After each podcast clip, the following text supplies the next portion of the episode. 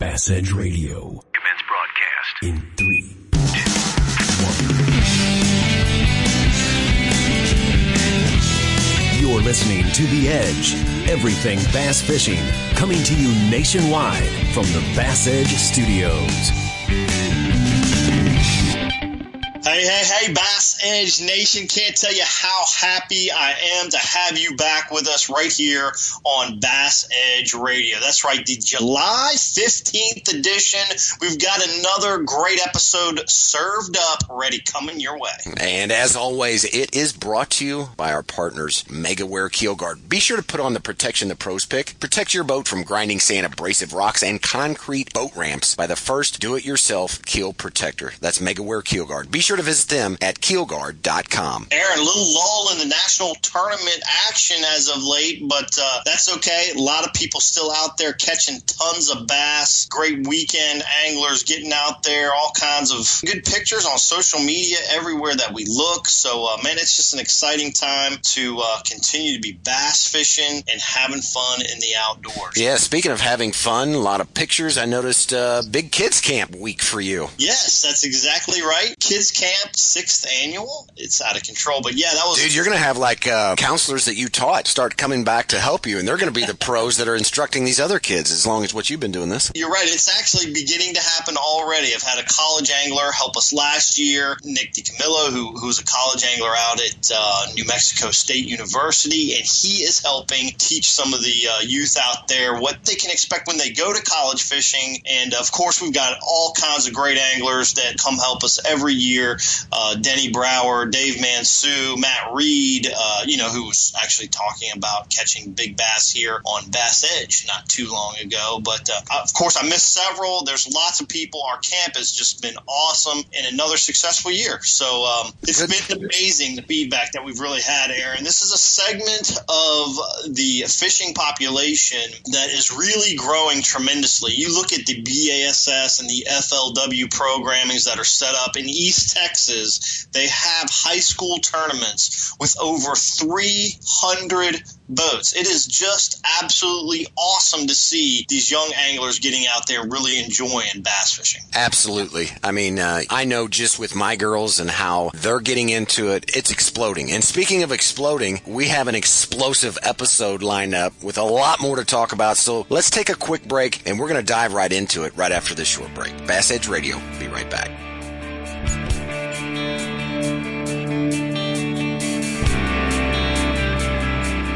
Today's tackle tip from protecttheharvest.com with Fletcher Shryock. Hey guys, if I had just one tackle tip for you, it'd be a, it'd be basically a safety or eye protection whenever you're fishing. You know, you don't think a whole lot about it, but whenever you're fishing, a lot of times there's a lot of you know flying plastic worms and lures going around. And it's very important to wear sunglasses or some type of protective eyewear whenever you're out on the water. Not only for say maybe a stray flying lure or what you know something with that, but also just for the you know the UV rays are so harmful on our eyes nowadays. It's really important to have a pair of polarized sunglasses to keep those rays out. And not only that, but from a performance perspective, whenever you're fishing, wearing a set of polarized glasses is so key when being able to see into the water. Maybe not necessarily being able to see the fish, but being able to see vegetation or laydowns or wood. You know, that's actually underneath the surface with those polarized glasses. I have some polarized glasses that are for sale in Walmart for fourteen forty four in the fishing section, available at Walmart. So if you guys get a chance, go in there and check those out and make sure you wear those next time whenever you're out on the water. First by land and now by sea. For years, Lucas Oil has been a staple in high performance vehicles on both the road and track. Now, from the makers of Lucas Oil comes Lucas Marine products, specifically engineered for marine applications. Protect and lubricate your marine inboard, outboard, or high performance boat with Lucas Marine Engine Oil or Lucas Synthetic Based Oil. Learn more about the complete line of Lucas Oil and marine products. Visit lucasoil.com.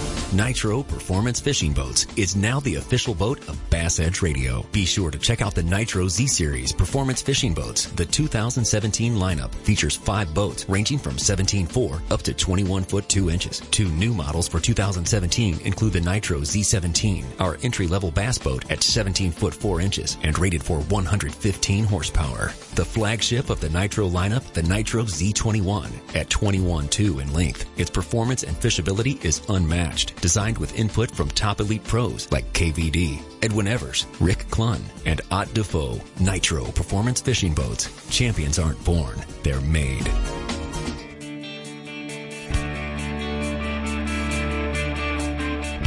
Aaron, it's summertime and there's not a whole lot of tournaments going on, but a lot going on in the industry for sure. Just closing up ICAST with, uh, I was down there with Hayabusa. Yeah, the, you know, and one of the things before we dive off, because I'm anxious to hear your thoughts, but I love ICAST. And for those that are kind of outside the industry, it's like everybody's wanting to get in to see what goes on inside of there because it truly is magical. It's where everything is introduced, all the new stuff that's coming out. You get to see it before it ever hits kind of the mainstream production slash retail stores. So I miss going there, Kurt. I'm a little envious. I gotta, I gotta tell you. And I know you were down there for a couple different reasons. Primarily, Hayabusa has some new things that's coming out. Would love to hear about that. And also, why don't you kind of whet our palates on what we're going to see coming into the retail sector here a little bit later this year? Sure. Well, I can tell you certainly about what's coming out. Obviously, with Hayabusa, we we debuted the uh, new treble hook size that we're coming out with, which is a size number five. And you know, you've got your standard sizes, your two,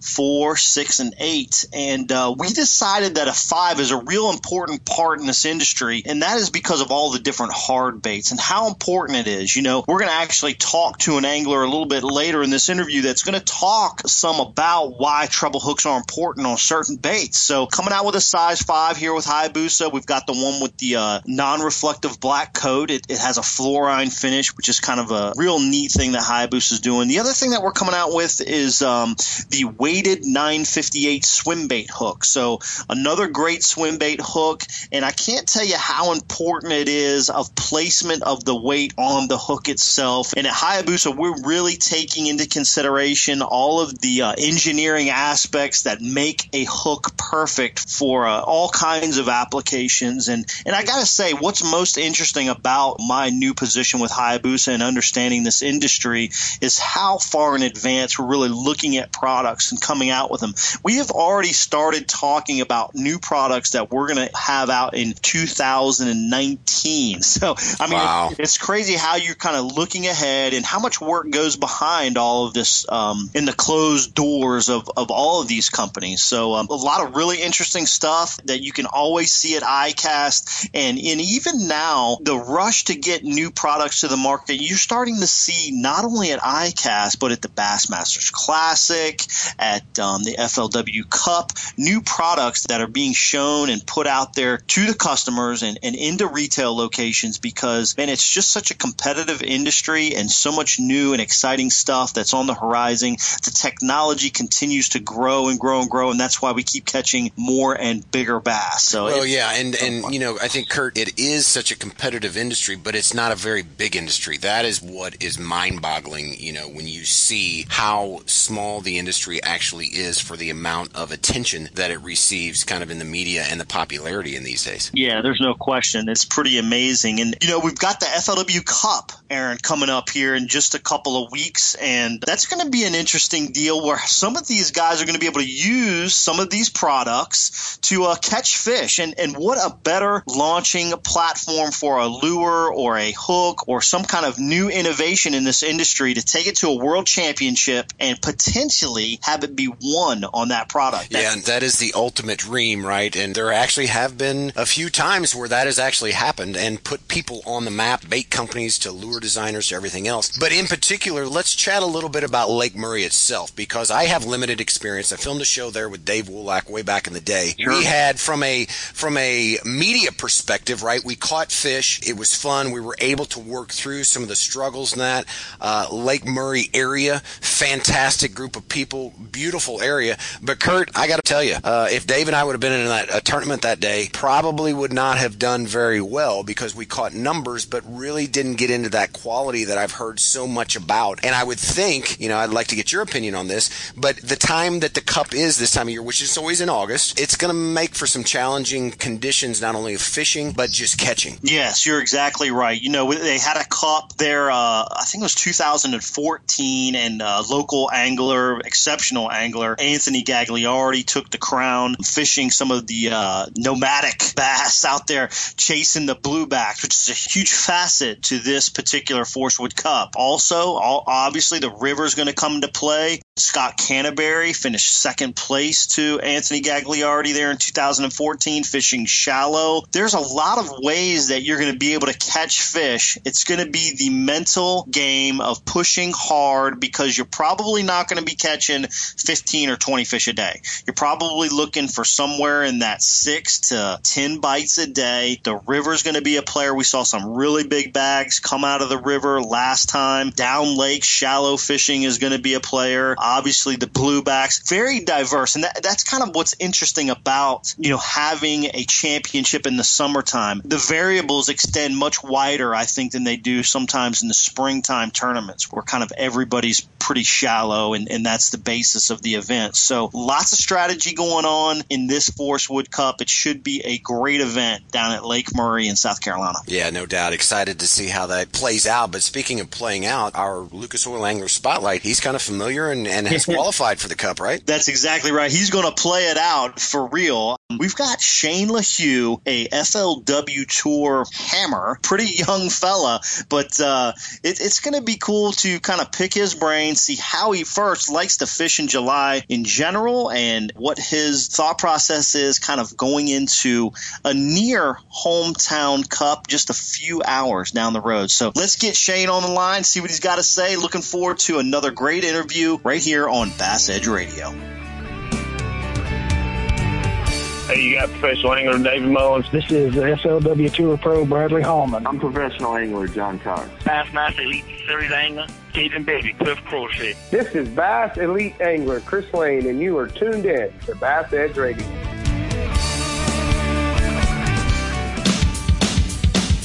You know the importance of protecting your investments, so why use anything other than the toughest keel protector for your boat? Grinding sand, abrasive rocks, and concrete ramps are no match for our patented technology. KeelGuard keel protectors are made tough and made to stick. Their do-it-yourself installation takes less than an hour, providing the most dependable, most trusted keel protection for your boat, guaranteed for life. So give your boat the performance edge. Put on the protection the pros pick. KeelGuard Keel Protectors.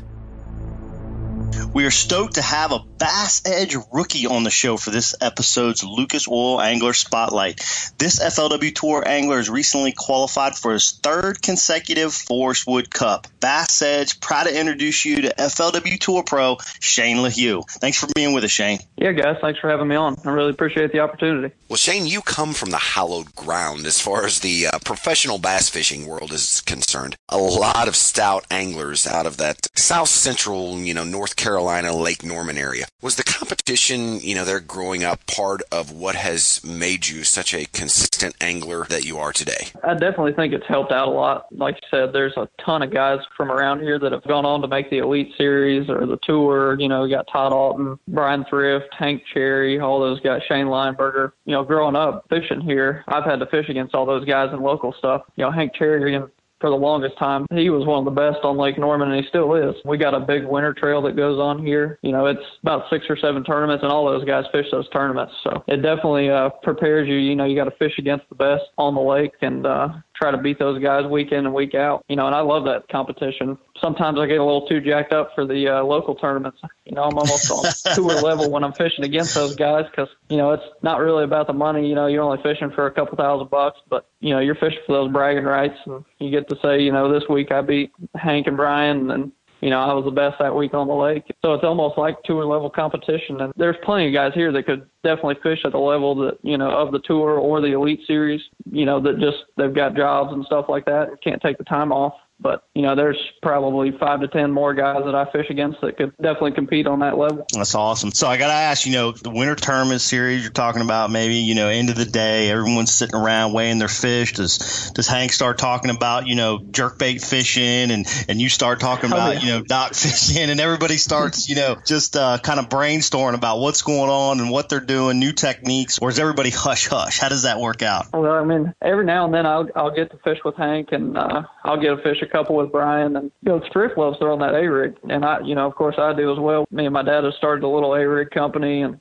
you know, there's guys that don't like throwing it, and I respect their opinions on it. But me and Thrift love throwing that thing. You know, you can catch them fishing docks up shallow, and then you can catch them out in 40 foot of water, slow rolling it on the bottom. And here anymore, it's become just another bait because they've seen it so much. Um, Right. But yeah, you like you said, Hank Cherry, that guy by far the best jerkbait fisherman I've ever been with. You know what goes on in his head as far as the way it sinks. You know, just for changing from 10 to 12 pound line, stuff like that. Changing from a number two hook to a number four hook on this part of the bait, just because of what the what he sees the shad doing. I mean, it's ridiculous. He's definitely the best jerkbait fisherman I've ever been with. He seems to be dialed in, that's for sure. That's awesome to be able to grow up around that. And I'll never forget, you know, a comment. We were interviewing Brian Thrift. We've had Brian, I think, two or three times on the show. Isn't that right, Aaron? Yeah, Brian's actually been, and I, I probably know where you're going with this, but uh, Brian's been on here a couple times. The last one, most recently, was had, he had some interesting things to say. Yeah, I asked him. You know, we were talking about casting under docks and and uh, you know just the proficiency that again that area of the country talk about Thrifty, you know, and Andy Montgomery and and some of the guys that have been around for six or eight or, or ten years. And uh, I asked him. I said, man, who is the best caster that Brian Thrift knows? Duchesne, you were the guy, man. That you were his answer. So that's that's pretty awesome. That's incredible. yeah, it, it is cool. Well, you know, I kind of, you know, when we were at the Potomac several weeks back, you know, kind of mentioning to you talking about Bass Edge and and uh,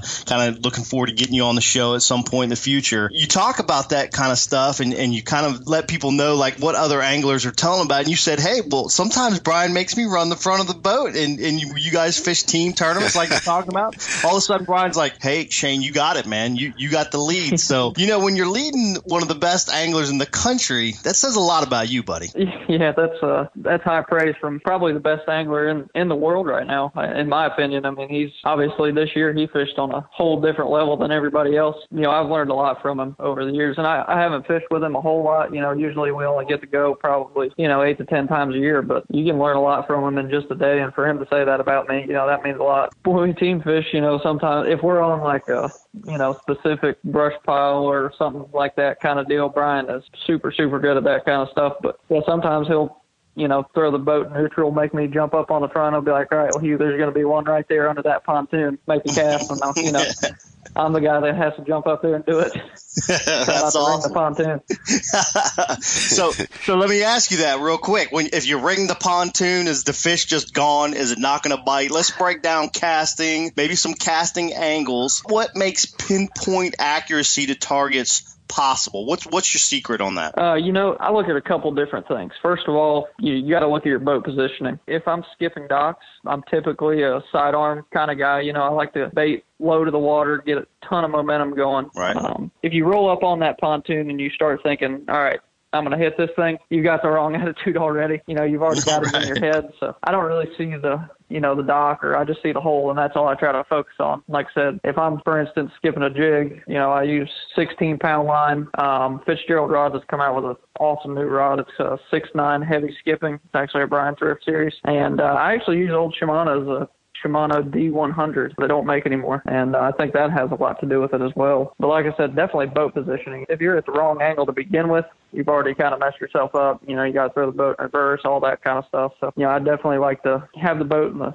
right position before I make that cast. And that takes some time, right? I mean, you know, we don't have a whole lot of docks at Amistad, but, you know, traveling the country, you fish a lot of lakes with docks and that kind of thing. I mean, it's not something where you're just cruising down the bank. Can you explain a little bit to our listeners how you're looking at the dock or looking at that, more importantly, you're looking at that little hole that you're trying to skip it into and what makes the right accuracy or the right lineup? Is it the way that you specifically cast and then you're only getting like one or two casts to a dock, but it's taking you several minutes to line up right? Yeah, I mean, most of the time I want to let the boat kind of coast in to the right angle that I want to make. Like I said, I'm mostly a sidearm caster. Now I will go backhand, you know, underhand pitch and get it to skip that way, but I really like the sidearm approach. Uh, I feel like you got just a better chance at hitting that hole, and that, and that's just kind of the way I learned. You know, when I moved here, uh, we were just getting beat all the time fishing a jig. Well, I moved from Davenport, Iowa. We used to fish the Mississippi River. We didn't have docks. You know, we had grass and stuff like Right. that. So I, there was just like a week. I was like, you know what? I'm tired of getting beat on this jig. I don't know how to throw it. And I would just put two jig rods in the boat. The second one was because I was probably going to blow up the first one. So that's why I had two rods in there. Uh, and I would just fish that jig all day, just if they're on the walkways, just trying to figure out what you know. You want to pick a dock apart, and typically I'll start from the walkway and work my way out. You know, in the springtime, most of your fish are going to be under those walkways just because they're setting up to spawn. Even if they're pre-spawn, you know, they're wanting to get towards the bank. So I look at it as in the winter, they start out on the end, they move up towards the walkways in the spring, and then they start cycling back out. Unless there's some brim bed activity, then they'll definitely stay under those walkways, and that's when you get into skipping a topwater. You know, either a popper. Um, we like throwing a horny toad a lot on Lake Norman. It's kind of a little well-kept secret. You know, something like that just to get those fish to react that looks like a brim skipping in there. They'll come up and blow up on it and that's mostly summertime. But then they'll start moving their way back out after they get off the brim, you know, on those deeper poles and stuff like that. And that doesn't typically require a whole lot of skipping. You know, mostly you're flipping to poles and stuff like that. They're just using those, you know, sitting out in 18 to 20 foot of water. But uh, definitely pontoons are a big thing here. In the spring, we skip a white jig a lot, and those shadows spawn under those pontoons and those dock floats and stuff like that. And uh, that's, like I said, you just, you know, take a couple rods just with a jig. I would start out almost with a wacky worm just because that's easy to skip, you know, and you're not worried about hitting anything with a wacky worm because it's not going to Yeah. make any noise. That's great advice. Start out with something like that, and then move your way to you know skipping a jig because you know a jig definitely is hard to skip until you get used to it in a groove and just figure out what angle like you like to skip it at. Like I said, I'm, I, I like the roll cast. It's been the easiest way for me. Well, Shane, going to kind of the opposite end of the spectrum, you know, Kurt doesn't have a lot of docks on Lake Amistad where he predom- predominantly resides. There's Um, like three, dude. What yeah, mean? I Wow, know. there's three. There's three You know, so I was- a dock each, right? trying to give you a, a little little uh, kudos there for having a dock, I guess, the courtesy dock. But uh, you know, myself coming from like an area of like Lake of the Ozarks, Shane, it's it's laden with mm-hmm. docks. They're all floating docks. So efficiency, like Kurt said, big big key. You know, you've got to be able to move. You've got to be able to break down that dock quickly so that you can then try to formulate a pattern of what docks they're holding on. But when you have that many docks, you know, li- like you're talking about, are there any tips or techniques that come into mind when you're trying to cover the dock effectively, but yet know that you might be covering 50 or 60 docks a day? Yeah, I mean, like I said, typically I like to start on those walkways and work my way out. Now we like to fish fast here. You know, sometimes you get away with swimming a jig where you don't even have to let it go to the bottom, and that'd be a good way to, you know, just fish as many as you possibly can, and then figure out, all right, you know, they're on these docks that are the ends of them are in eight feet of water. They're on flat docks, and then you can just run those certain docks where you're not fishing docks that are 40 feet deep. And typically I like to throw a little bit heavier jig. I use a ER lures 9 16 so it's a little bit faster fall if I am letting the jig go to the bottom, typically I don't slow drag it unless it's like summertime and I'm fishing brush or it's winter and it's cold, you know, and you're letting that jig go to the bottom and dragging it real slow. I usually don't like throwing a jig in the winter just because of that reason. I'd rather throw, you know, jerkbait or Alabama rig, something like that. But definitely, you know, just trying to fish as fast as possible. I mean, take through, for example, he covers more water than anybody. And for a guy like me, sometimes that gets in my head like I'm fishing too fast or, you know, you don't always want to do that. But if you're just trying to locate fish on docks with a jig, I think that's the best way to do it. You know, just make five or six casts to one dock, and that's all. You know, don't sit there and fish the one dock for 30 minutes unless you get a couple bites on that one dock. And typically that means there's, you know, a little small school bass there. And sometimes you can catch five or six off one dock. Sure, that's good advice. I know one of the other things that you're talking about, you know, sometimes those docks are so close, it helps to lower my power poles about halfway down and let them kind of just crab crawl out there. That way, when you're flying around the dock or you're trying to get your boat position, if it bangs off the dock behind you, it kind of at least protects the boat. So, a new use for a power Yeah. pole there. Oh, yeah. we, we kind of talked about this a little bit earlier, but so let's say I cruise up to the dock, you know, I'm all squared away, and ding, you know, I crush the pontoon or or whatever. Is that the end of it, man? Should I just leave that dock and go to the next one? What's your experience tell you? Typically anymore around here, yes, because they've seen, you know, just about every bait, lure, thing you can think of that's possible. A- And I don't think it's so much the noise. I think it's more the vibration. You know, think if you bump your boat into the dock, you know, that dock vibrates or same thing with pontoon. You know, it's not so much the sound it made, it's the vibration. That fish is already like, all right, something's off. This is not normal. So, What, what about people on the dock? yeah, typically I avoid those as well. I mean, some fish, you know, they're used to that. Some people come out and feed fish and stuff like that. But, you know, typically I pass those up just because, you know, that vibration and all that movement. I just feel like he's already going to be so aware of what's going on. I don't feel like he's in a feeding mode unless it was, you know, your typical when you're fishing, there's nobody on the dock or you don't hit the dock. You know, he's going to be less aware when that bait comes skipping in there. Then it's, it's just a reaction. Well, I'm gonna have Try to, to move around. I'm gonna have to Yeah. move because I'm gonna club someone in the shins that's standing on that dock. uh, sometimes I feel like that as well. I'm like, I probably shouldn't fish that dock because I'm about to ring their pontoon. Especially when they're up there doing yard work or something, you know, you just never Oh, yeah. know. But that's funny. That's good stuff. Let's go to one more question I got before break and, and just kind of breaking down overall fishing. You know, we're here in kind of late July. You know, you've got the cup coming up in a few weeks. It's a tough time of year to catch fish. Let's face it. I mean, it's late summer. What strategies? I've heard you talk a little bit about brush. Um, what strategies are you leaning toward to locate and catch bass? If, you know, my buddy's going out fishing, a lot of Bass Edge listeners, you know, it's summertime. You know, although it's maybe not the best time to go fishing, they've got time off from work, it's vacation, kids are out of school. What kind of advice can you tell them to go, you know, help them catch bass this time of year? Typically, this time of year, what I start out with, you know, I'll start out the first few hours of the morning throwing a topwater of some kind, um, just covering water. July, you get some brim bed activities still late, you know, later in the year type deal, especially if you get around a new or a full moon. That's a big way we catch fish around here. And I know, I mean, throughout the country, you can do that. And then, like you said, brush piles, you know, this time of year, they'll get in. Typically, I like to check in that 15 to 25 foot range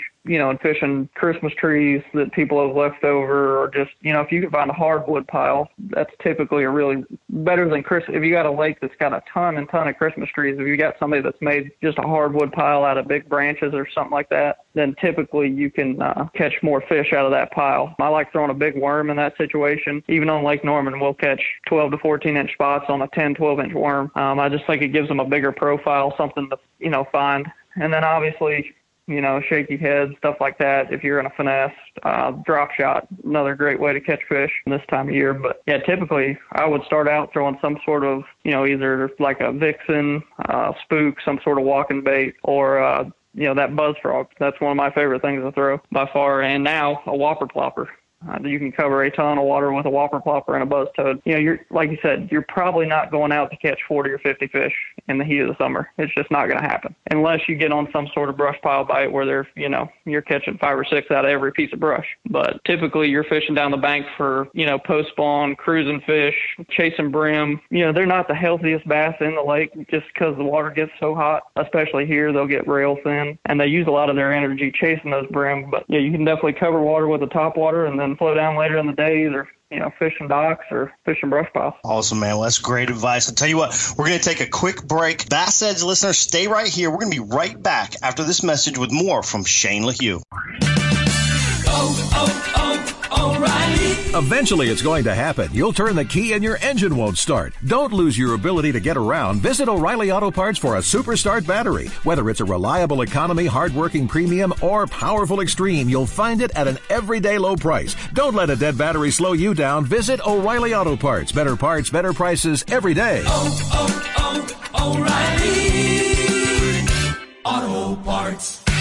Bass Edge Radio, brought to you in part by Nitro Boats, returns with FLW Tour Angler Shane LaHue in the Lucas Oil Angler Spotlight. That's right, Lucas Oil High Performance Marine Products. From real oils to two cycle outboard oil that surpasses all manufacturers' requirements, visit them at lucasoil.com. It works. All right, Shane, man, right before the break, we, we started talking about a little summertime fishing. You gave us some great tips on what's going on. You mentioned spotted bass, you know, very prevalent in your home lake at Norman. A lot of other lakes in the country. Uh, Aaron's got them all over the place out there in the Midwest. Um, they're obviously all over Alabama and some biggins, biggins down there. But um, let's talk about that. Is the spotted bass a fish that you're kind of wanting to target, you know, in the summertime as far as just being able to get bites and catch fish? And, and if so, or whatever the situation might be as far as tournament angling, but even just fun fishing, how is it best to target spotted bass this time of year? You know, I think uh, this time of year you can find big, big groups of spots out, you know, out deep, you know, that 20 foot range somewhere in there. You know, sometimes we'll even catch them here, you know, 30, 40 feet deep. Typically on Lake Norman, the lake I live on, you know, we don't have those, I guess, Coosa River spotted bass, those big, fat, healthy ones. These right. our spots almost act like largemouth. A lot of them stay shallow year round. You know, they never leave you know deeper than eight feet of water. But now in the summertime, you can go out there with a drop shot just to have some fun, and you can catch wads and wads and wads of them. You know, there'll be groups of 100 to 200 spots, but most of them are you know your 10 to 15 inch spotted bass. They're just not as big as far as you know up on the bank spotted bass here. But now I know, like you said, throughout the middle part of the country where you've got those Coosa River spots, yeah, I think I would you know try to target some of those because usually spots are a little more aggressive than largemouth throughout most of the year, and they're just a little bit easier to catch than those largemouth that have you know gone into full on summer mode are either cruising the bank or just sitting out deep and typically a little harder to get the fire up. Generally, you like to utilize finesse techniques on that? Are you kind of deep cranking, or what? What are some of the ways you like to you know target those fish as far as techniques? Yeah, you can definitely. We we do catch them here on like a six XD. I've even caught fish out here on a 10 XD. You know, hitting a little bit deeper brush piles and stuff like that, or using your electronics is a great way to find fish in general that are in schools, you know, that you can find pods of fish. Sure. Um, and typically those fish that are out there, they're relating to some sort of structure or they're related to bait fish. Like I said, a big crankbait, the drop shot's hard to beat when you get out deep anymore. Uh, shaky head, dragging it around. Actually, I like throwing a spoon. Now we're talking. but like a, uh, we drop a one ounce Hopkins here a lot in the summertime, and that's even in, you know, around brush piles and stuff like that. I would say another good bait is a swim bait. You know, if you're fishing for spots, you don't need like a six or seven inch bait. You know, typically I'll throw like a Keitech, you know, 3.8, somewhere in that range.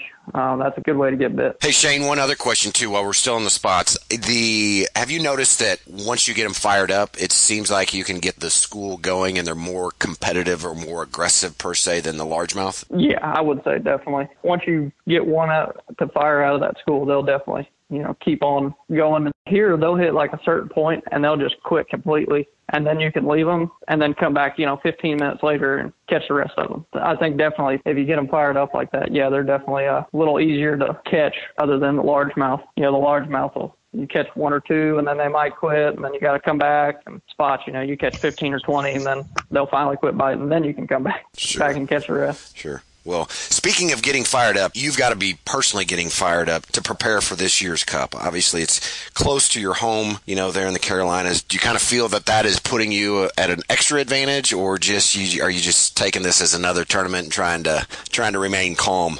somewhat it does as far as just because i'm closer to the lake you know I, I actually don't have any experience on murray probably after july so uh unless it's wintertime i've been there a couple times in the winter. It's just not a lake that i fish a whole lot um but like you said it's only a couple hours from the house. So i think it does it makes it easier as far as me being able to go and pre-practice you know other than a guy that's you know 10 12 hours away you know. I can just run down there for a day if i want to and check it out or a couple days and then come back and then go back out. So yeah i think uh I'll be able to see a lot of the lake in pre-practice, which is nice because typically, you know, the cup's you know eight hours away from me, and I don't. I'll I'll go down and pre-practice for three or four days and have to come back. But now I can just kind of go whenever I want and see the lake. That's great. Real quick, if we get a kind of an overhead view, we got the cup coming up in in uh, just a few weeks, actually. You know, so um, if you give us the overhead view, where do you see it? You know, they fished a cup here in uh, Lake Murray. I think it was 2014. Anthony Gagliardi won it. You know, kind of running around looking, chasing schoolers. There were some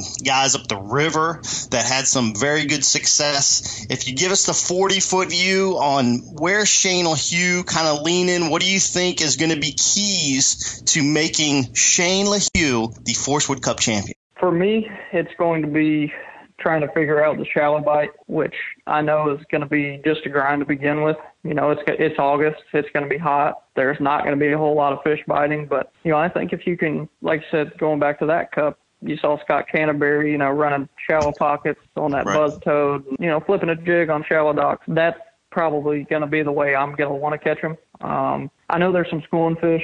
Typically, for me, the blueback lakes, you know, that herring stuff, I don't typically try to chase that. I think on those lakes, there's a lot of shallow fish that get overlooked. And uh, I think that time of year, you know, those blueback fish are going to be beat on pretty hard. It's almost like, you know, when you're at Kentucky Lake, well, if those schools have been messed with for two months straight, you know, they get pretty smart. They get a little harder to catch.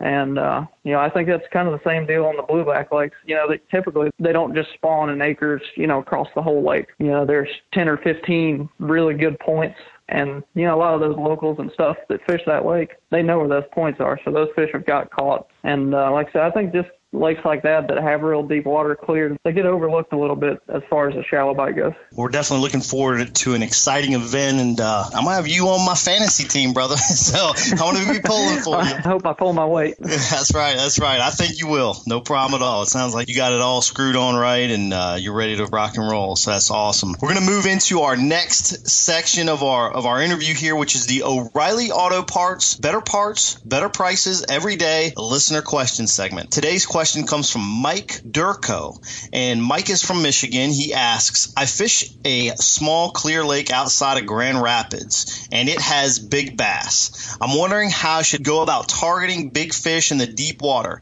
He's tried deep cranking, feels like he's not making cast any targets, and he's wasting his time. He's tried dragging, hopping a jig, but he can't feel anything like the bottom is mostly mucky. He hasn't found any brush piles or deep wood, but he sees some big fish on the depth finder when he's moving around the lake, usually suspended in 14 to 25 feet of water. How would you go about targeting these fish, Shane? Great question. I think, uh, you know, typically if I'm going to try to target those fish, uh, I'd like to you know, find some bait fish or something like that that they're holding to. You know, he said that the bottom doesn't have, you know, much of a contour or doesn't have hardwood and stuff like that. And those those could be bass. I'm I'm sure some of them are, you know, because they'll suspend. But typically, you know, those suspended fish are about the hardest fish in the lake to catch.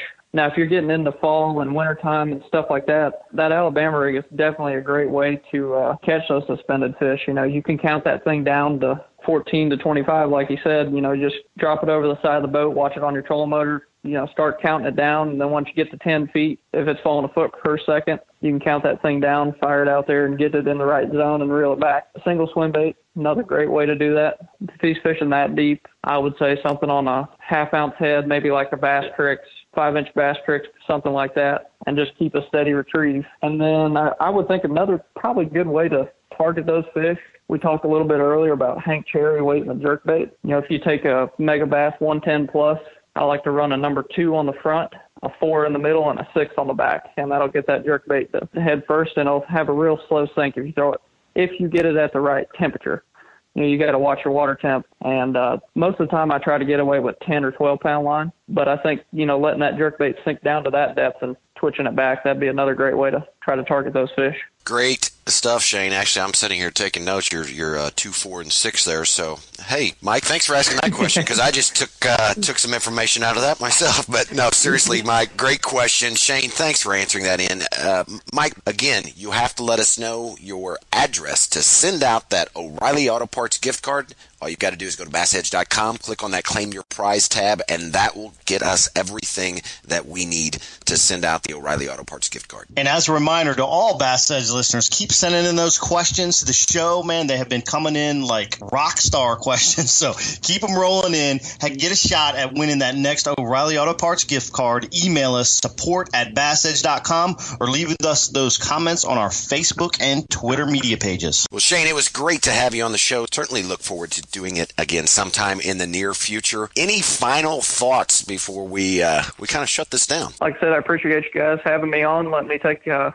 little bit of your guys' time and get to talk about fishing. I always love talking about fishing. Uh, if you guys ever need me to come back, I definitely will. I, I really enjoyed it. Well, after the recommendation and kudos from Brian Thrift, it's uh, when he talks, you got to kind of listen, right? yeah, definitely. That's right. Anytime, uh, anytime he spills a little information, I'm always listening.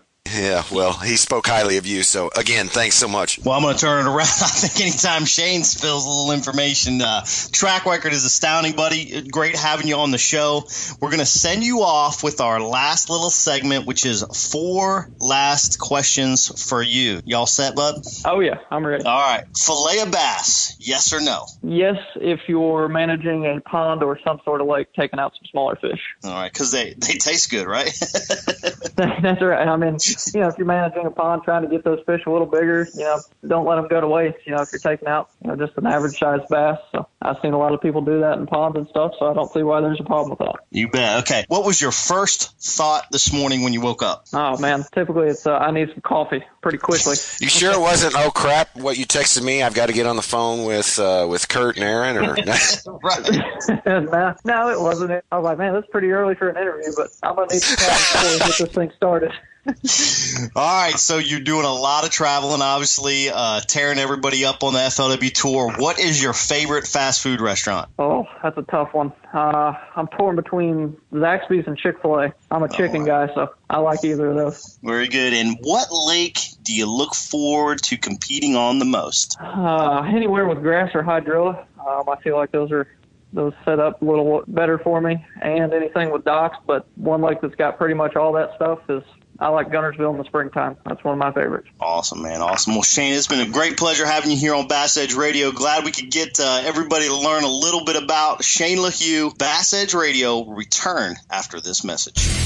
Patented in 2000, perfected over years of testing and real-world punishment, the Power Pole is the ultimate shallow water boat positioning tool. Swift. Power Pole deploys in seconds from anywhere in your boat. Virtually silent. PowerPole won't spook wary fish. Secure in strong currents or gusting winds in up to 8 feet of water.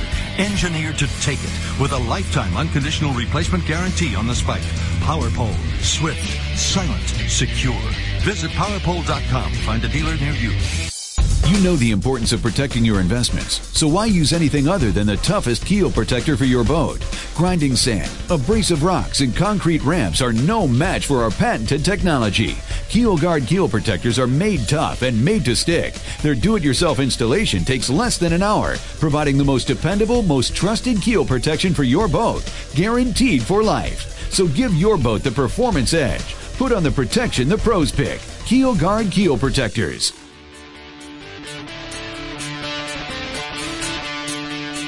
And I really hope Bass Edge listeners got to, you know, really just be introduced to Shane. You know, although he's had some obviously great success on the FLW tour, you know, he's one of those young up and comers, man, really got an open mind, understands the game like most folks his age don't. He's got a knack. No doubt. And, you know, to have those kind of accolades from Brian Thrift, which is really how I got introduced to him, Kurt. And then through that, it's like, okay, well, who is you and I got to talking about? And you started telling me about Shane, but the credentials back it up, but then his casting abilities are phenomenal. Well, it's no wonder why he is such a success because he's getting his bait in places that most people can't, in a manner that most people can't. And he also understands how to read a bass, those conditions, all the things that matter. So it sounds to me like he has the perfect storm going on. Yeah, there's no doubt. Love his different ways that he's looking at how to catch fish too. He's, you know, he understands the deep game as well as the shallow game. What, what's really cool is that he said that he loves milfoil and grass lakes, and he comes from Norman, where I, am pretty sure there's not a stitch of grass in that place.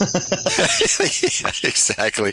Well, uh, it, it's going to be interesting to see how he fares, not only in the rest of his career, but more importantly, here in just a couple weeks there at Lake Murray. So I've got a feeling he's going to be one to watch, and certainly I know you said he's going to be on your fantasy fishing team, and uh, probably should be a pick for most others. But unfortunately, Bass Edge Nation, we are out of time. As always, cannot thank you enough for using your time to spend here with Kurt and I to talk about those little green fish that swim around. For Kurt Dove and the rest of the Bass Edge crew, I am Aaron Martin. We will see you in two weeks, August 1st. So long, everybody.